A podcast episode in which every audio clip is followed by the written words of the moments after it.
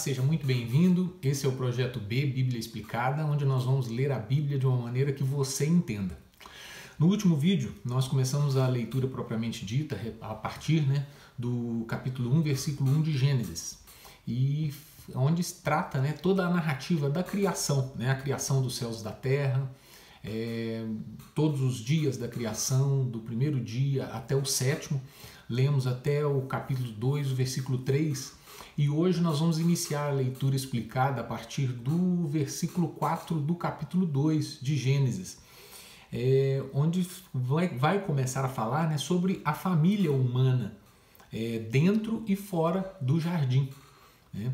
E hoje nós vamos falar, como diz a, essa parte que nós vamos ler né, e explicar, fala justamente é, do homem e da mulher dentro do jardim. Então, a partir do versículo 4 do capítulo 2 de Gênesis, é, estas são as gerações dos céus e da terra, quando foram criadas, no dia em que o Senhor Deus fez a terra e os céus. Essas são as gerações, gerações aqui se refere a gerar. Né?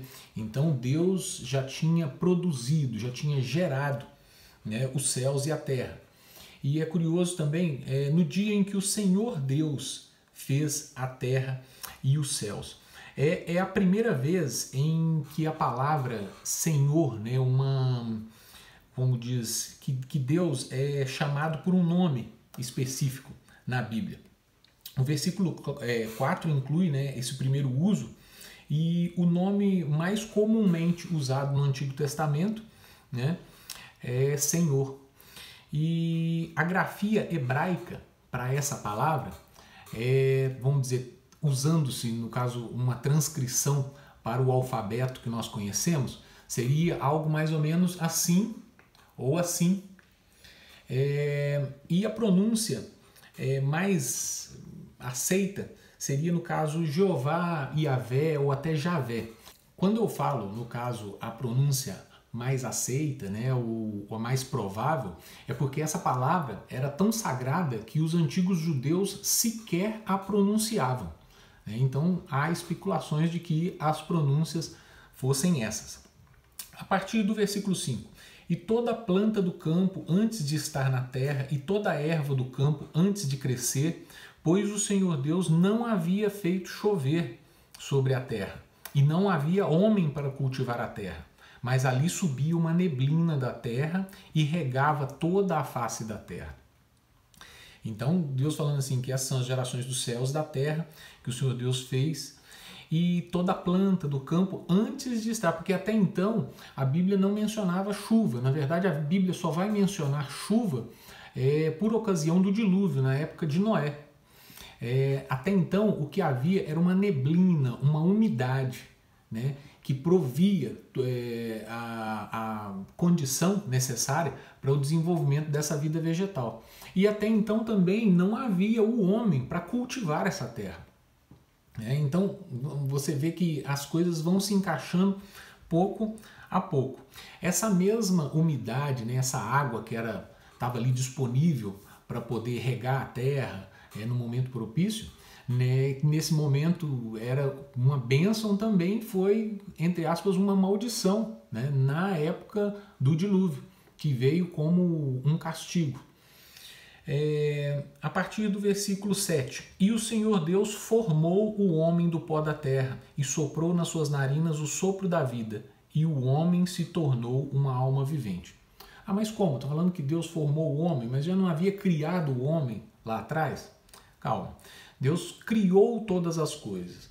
Mas nesse momento, né, a palavra formou aí, ela é utilizada é, para descrever, é, como diz a, a função, né, a profissão, por exemplo, de um oleiro. Né? O oleiro é aquele que pega o barro e transforma num vaso, num utensílio. Então ele pega uma matéria-prima informe e dá forma, transforma naquilo que ele quer. Então o Senhor Deus formou o homem né? a partir do pó da terra, mas ele aí sim soprou nas suas narinas o fôlego da vida. É, a Bíblia, no entanto, ela deixa muito claro que as pessoas né, elas são diferentes dos outros animais, do restante da criação, porque Deus formou todos, mas somente o homem recebeu esse sopro, né? É, é, já ouvi dizer que, por estudiosos, né, alguns estudos, que a palavra bem traduzida não seria um sopro, seria como se fosse um hálito de Deus. Um, é como se Deus, nesse momento, ele passasse, né, compartilhasse é, a vida com o homem. Então nós já vimos que nós somos feitos à imagem e semelhança de Deus, e isso, como diz, é como se criasse mais um vínculo ainda. Então Deus ele passou de si a vida para o homem, compartilhou a vida com o homem, soprou nas narinas do homem o fôlego da vida. E o versículo 8 diz o seguinte: E o Senhor Deus plantou um jardim, direção leste do Éden, e ali colocou o homem que havia formado. E da terra o Senhor Deus fez crescer toda a árvore que é agradável à vista e boa para alimento, e também a árvore da vida e a árvore do conhecimento do bem e do mal no meio do jardim. É, a localização do Éden é, ela é desconhecida. Né? Existem algumas sugestões que poderia ser na Armênia, no Iraque, na Arábia, né? porém as mudanças geográficas né, causadas no próprio dilúvio é, tornaram quase que impossível que fosse assim localizado precisamente de forma geográfica onde era o jardim do Éden. Né? E Éden, é, a palavra Éden, o que, que significa? A palavra Éden significa deleite, né? vamos pensar assim, desfrute, que era, foi, como diz, justamente esse o objetivo de Deus com a criação do homem. Ele criou o homem, criou a terra e criou um local para que ele pudesse ali sim ter comunhão com o homem, ter é, um momento de desfrute, é, conviver, desfrutar.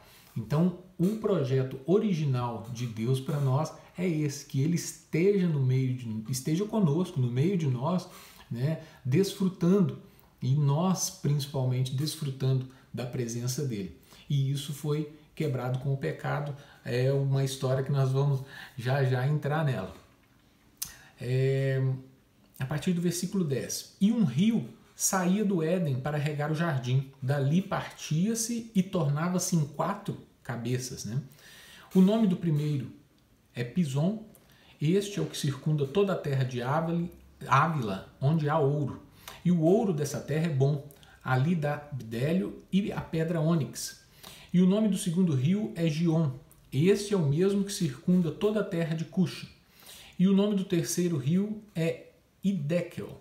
Esse é o que vai para o leste da Síria. E o quarto rio é o Eufrates é, havia uma abundância então de águas no rio, no perdão, havia uma abundância de águas no jardim do Éden, né? Ele supria o jardim e ainda era desse rio que nascia ali davam-se mais outros quatro rios, não eram rios é, pequenos, né? Então esse rio ele servia de nascente para mais quatro, então era um, um, uma grande abundância. Outra coisa é o seguinte, a riqueza que havia ali, falava que havia é, ouro, haviam pedras preciosas, né? Então o Jardim do Éden era um, também rico em, como diz, minerais naturais, né? em recursos. E o versículo 15 continua. E o Senhor Deus tomou o homem e o colocou no jardim do Éden para cultivá-lo e guardá-lo. Né?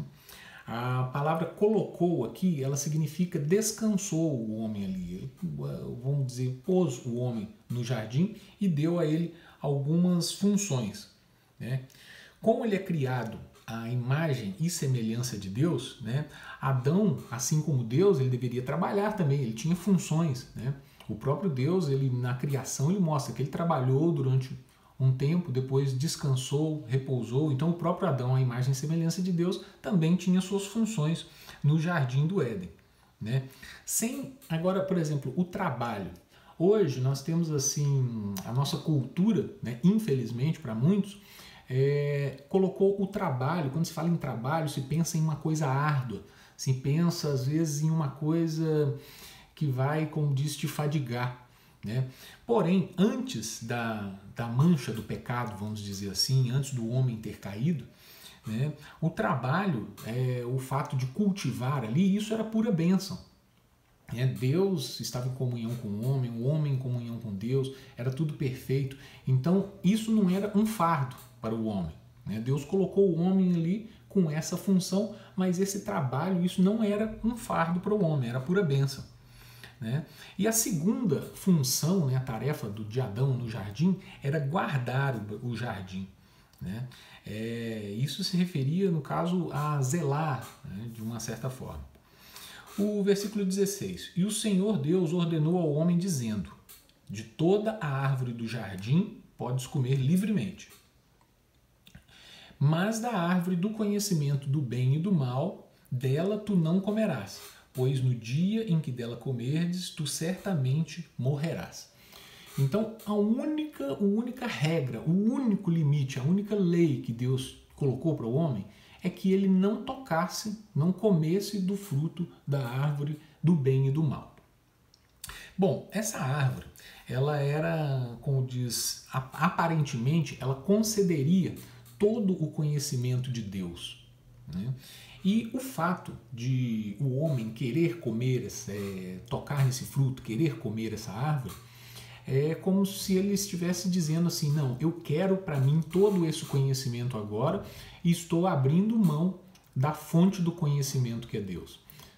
O conhecimento estava disponível para o homem através de Deus. Deus daria o conhecimento, vamos dizer, em doses homeopáticas, assim é, que fosse necessário. É, nunca faltava nada ao homem. A árvore do conhecimento do bem e do mal supostamente daria ao homem todo o conhecimento de Deus. Então, como eu expliquei, é como se o homem estivesse abrindo mão dessa fonte de conhecimento que é Deus e querendo tomar por sua conta própria, fala assim: não, deixa que eu pego o conhecimento todo aqui de Deus para mim agora e eu vou usar do meu jeito. E então, e o castigo também que Deus colocou para o homem né? Foi um castigo declarado assim: no, no, dia em que você comer, se você me desobedecer, certamente você vai morrer. Aqui não fala é, só da morte física, mas principalmente da morte espiritual, do desligamento de Deus e do homem. E Deus advertiu o homem para que não tocasse nesse fruto, porque certamente ele morreria e romperia a relação dele não só com Deus, mas também com a sua esposa, com a natureza e com toda a criação. É, a partir então do versículo 18: E o Senhor Deus disse: Não é bom que o homem esteja sozinho. Né? É, eu farei uma ajudadora adequada para ele. Então Deus, sempre atento às necessidades do homem, sempre atento às nossas necessidades. Então Deus criou, criou todas as coisas, criou os animais, macho e fêmea. Porém, Deus já, ali ele já percebeu que o homem estava sozinho e Deus percebeu que isso não era bom. Então, Deus nesse processo todo é sempre atento às necessidades do homem. E da terra o Senhor Deus formou todo animal do campo e toda ave do ar e os levou até Adão para ver como ele os chamaria. E como quer que Adão chamasse cada criatura vivente, este era o seu nome. Então Deus formou o homem, né? pegou ali o homem, formou, soprou nele o fôlego da vida e formou ali também todos os outros seres também do pó da terra. Percebe a diferença? Os, os outros animais também foram formados do pó da terra, porém não receberam de Deus o sopro do fôlego da vida. Isso, como diz, distingue muito é, o homem das demais criaturas da criação. É, assim como os homens, né, então os animais também foram formados. E um detalhe interessante, porque ao dar nome aos animais, é, Adão ele está, como diz, afirmando também um domínio sobre eles. Lembra que nós falamos no vídeo passado que Deus, ao dar nome a todas as coisas, ele estava exercendo né, poder sobre elas, domínio sobre elas e Deus havia criado o homem para dominar e subjugar toda a terra. Então, nesse momento onde ele coloca, os animais passam ali para que Adão desse nome a eles, é, Deus está reafirmando isso que ele disse, que o homem iria subjugar e dominar sobre toda a terra. Então, uma vez que Adão deu o nome, ele nomeou e ele passava a dominar sobre isso. Esses detalhes estão lá no vídeo anterior. Se você não viu, corre lá e assiste. O versículo 20 continua. E Adão, então, deu nome a todo gado e a toda ave do céu e a todo animal do campo, mas para Adão não se encontrava uma ajudadora adequada. E o Senhor Deus fez um profundo sono cair sobre Adão, e ele dormiu. E ele tomou uma de suas costelas e fechou o lugar com carne. E da costela que o Senhor Deus havia tirado do homem, ele fez a mulher e a levou ao homem. E Adão disse: Esta agora é osso dos meus ossos, carne da minha carne, e ela será chamada mulher, porque ela foi tomada de dentro do homem. Então, olha só, a compreensão de Adão né, a respeito da natureza e dos animais, né, que ele deu nome, só chamou a atenção dele também para que ele estava sozinho. Ele começou a ver os animais todos ali acompanhados das suas companheiras, né, os casais de animais, e ele percebeu, poxa, e eu? Né, eu eu estou sozinho aqui.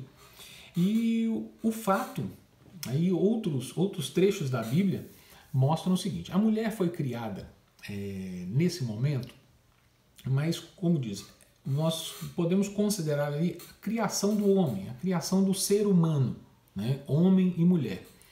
Diferentes, porém que se completam. Não menos ou mais importantes um que o outro. Né? A Bíblia, em outras partes, diz que a mulher não foi tirada da cabeça do homem para que pudesse governar sobre ele ou dominar sobre ele também não foi tirada dos pés do homem, para que não fosse oprimida. Então existe um equilíbrio, né? existe uma hierarquia, existe, como diz, todo um, um, um direitos e deveres, compromissos né? que Deus estabeleceu. Quando nós olhamos homem e mulher tão diferentes, parece que tão incompatíveis, né? mas essas diferenças, essas incompatibilidades, entre aspas, é que se completam. Isso tudo é plano de Deus. Quer dizer, no final a conta fecha, dá tudo certinho.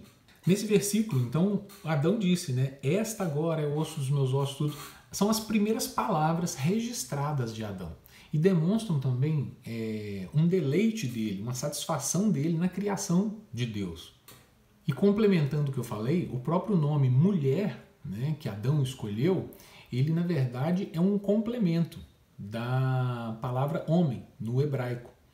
Né? Eu não sei se a pronúncia seria essa, mas no termo hebraico isha, mulher, né? é um complemento feminino de ish, que seria homem. Então, até nisso é, há uma demonstração ali de complemento, uma coisa complementa a outra, não são coisas distintas né, que se opõem, mas sim que se complementam. Versículo 24. Por isso o homem deixará seu pai e sua mãe e se apegará à sua mulher, e eles serão uma só carne. E o versículo 24 e 25 então dizem o seguinte: Por isso o homem deixará pai e mãe e se apegará à sua mulher, e eles serão uma só carne. E estavam os dois nus, o homem e sua mulher, e não estavam envergonhados. É, veja então, o homem então ele deixará tudo, ele se desapegará, se desligará né, da sua família, pai e mãe, e se apegará à sua mulher. Quer dizer que o homem vai esquecer pai e mãe? Não. Quando a gente se casa, a gente passa a formar um novo núcleo familiar. É isso que a Bíblia quer dizer. Então, nós pertencemos à família dos nossos pais, mas a nossa família é a família que nós criamos com o nosso cônjuge.